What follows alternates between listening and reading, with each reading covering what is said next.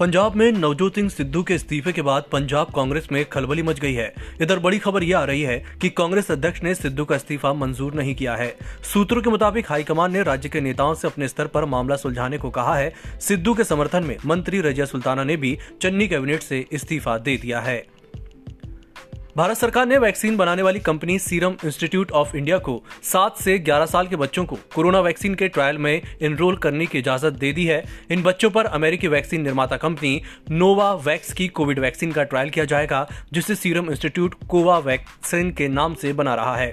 अब तक केवल जायडस कैडिला की डीएनए आधारित कोरोना वैक्सीन को भारत में बारह साल और उससे ज़्यादा उम्र के बच्चों पर इमरजेंसी इस्तेमाल की मंजूरी मिली है। प्रधानमंत्री नरेंद्र मोदी ने 35 फ़सलों की खास किस्में लॉन्च की हैं। सरकार का कहना है कि इन फ़सलों की किस्मों को भारतीय कृषि अनुसंधान परिषद ने काफ़ी रिसर्च के बाद तैयार किया है। इनके ज़रिए फ़सलों पर जलवायु परिवर्तन और कुपोषण के असर को कम किया जाएगा। डीजीसीए ने सभी scheduled international commercial passenger flights पर लगी पाबंदी को 31 अक्टूबर तक बढ़ा दिया है।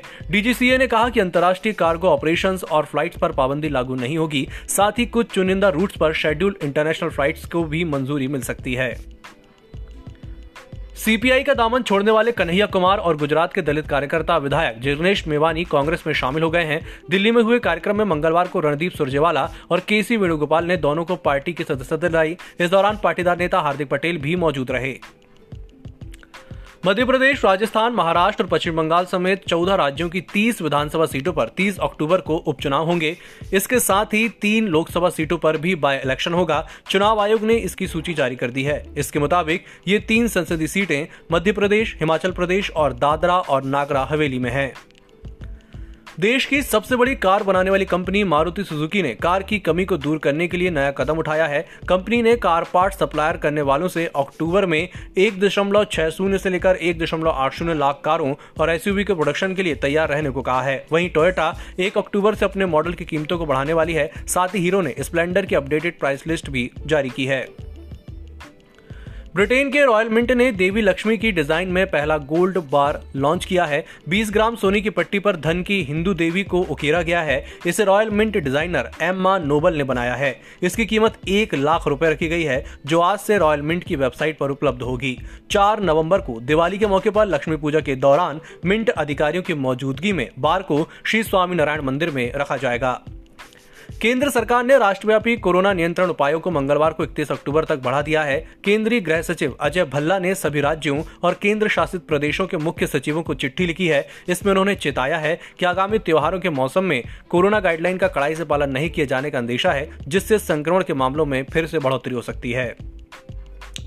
झारखंड के लातेहार में पुलिस और नक्सलियों के बीच मंगलवार को मुठभेड़ हुई। इस दौरान गोलीबारी में एक नक्सली मारा गया। झारखंड पुलिस की जगुआर यूनिट का एक अधिकारी घायल हो गया। मुठभेड़ स्थल से कुछ हथियार भी बरामद किए गए हैं।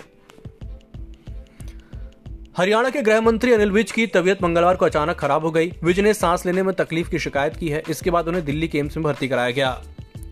उत्तराखंड के पिथौरागढ़ में मंगलवार को भूकंप के झटके महसूस किए गए। रिएक्टर पैमाने पर इसकी तीव्रता तीन दशमलव एक मापी गई। नेशनल सेंटर फॉर सिस्मोलॉजी के मुताबिक, आज दोपहर तीन बजकर चालीस मिनट पर भूकंप के झटके से धरती कांपी। अभी तक किसी तरह के जान माल के नुकसान की खबर नहीं है।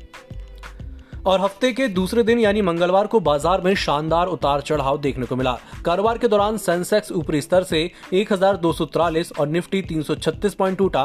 कारोबार के आखिरी घंटे में बाज़ार ने ज़बरदस्त रिकवरी की। निचले स्तर से सेंसेक्स 622 और निफ्टी एक पॉइंट सुधरा और अंत में सेंसेक्स 410 पॉइंट गिरकर उनसठ पर और निफ्टी एक पॉइंट गिरकर सत्रह पर बंद हुआ।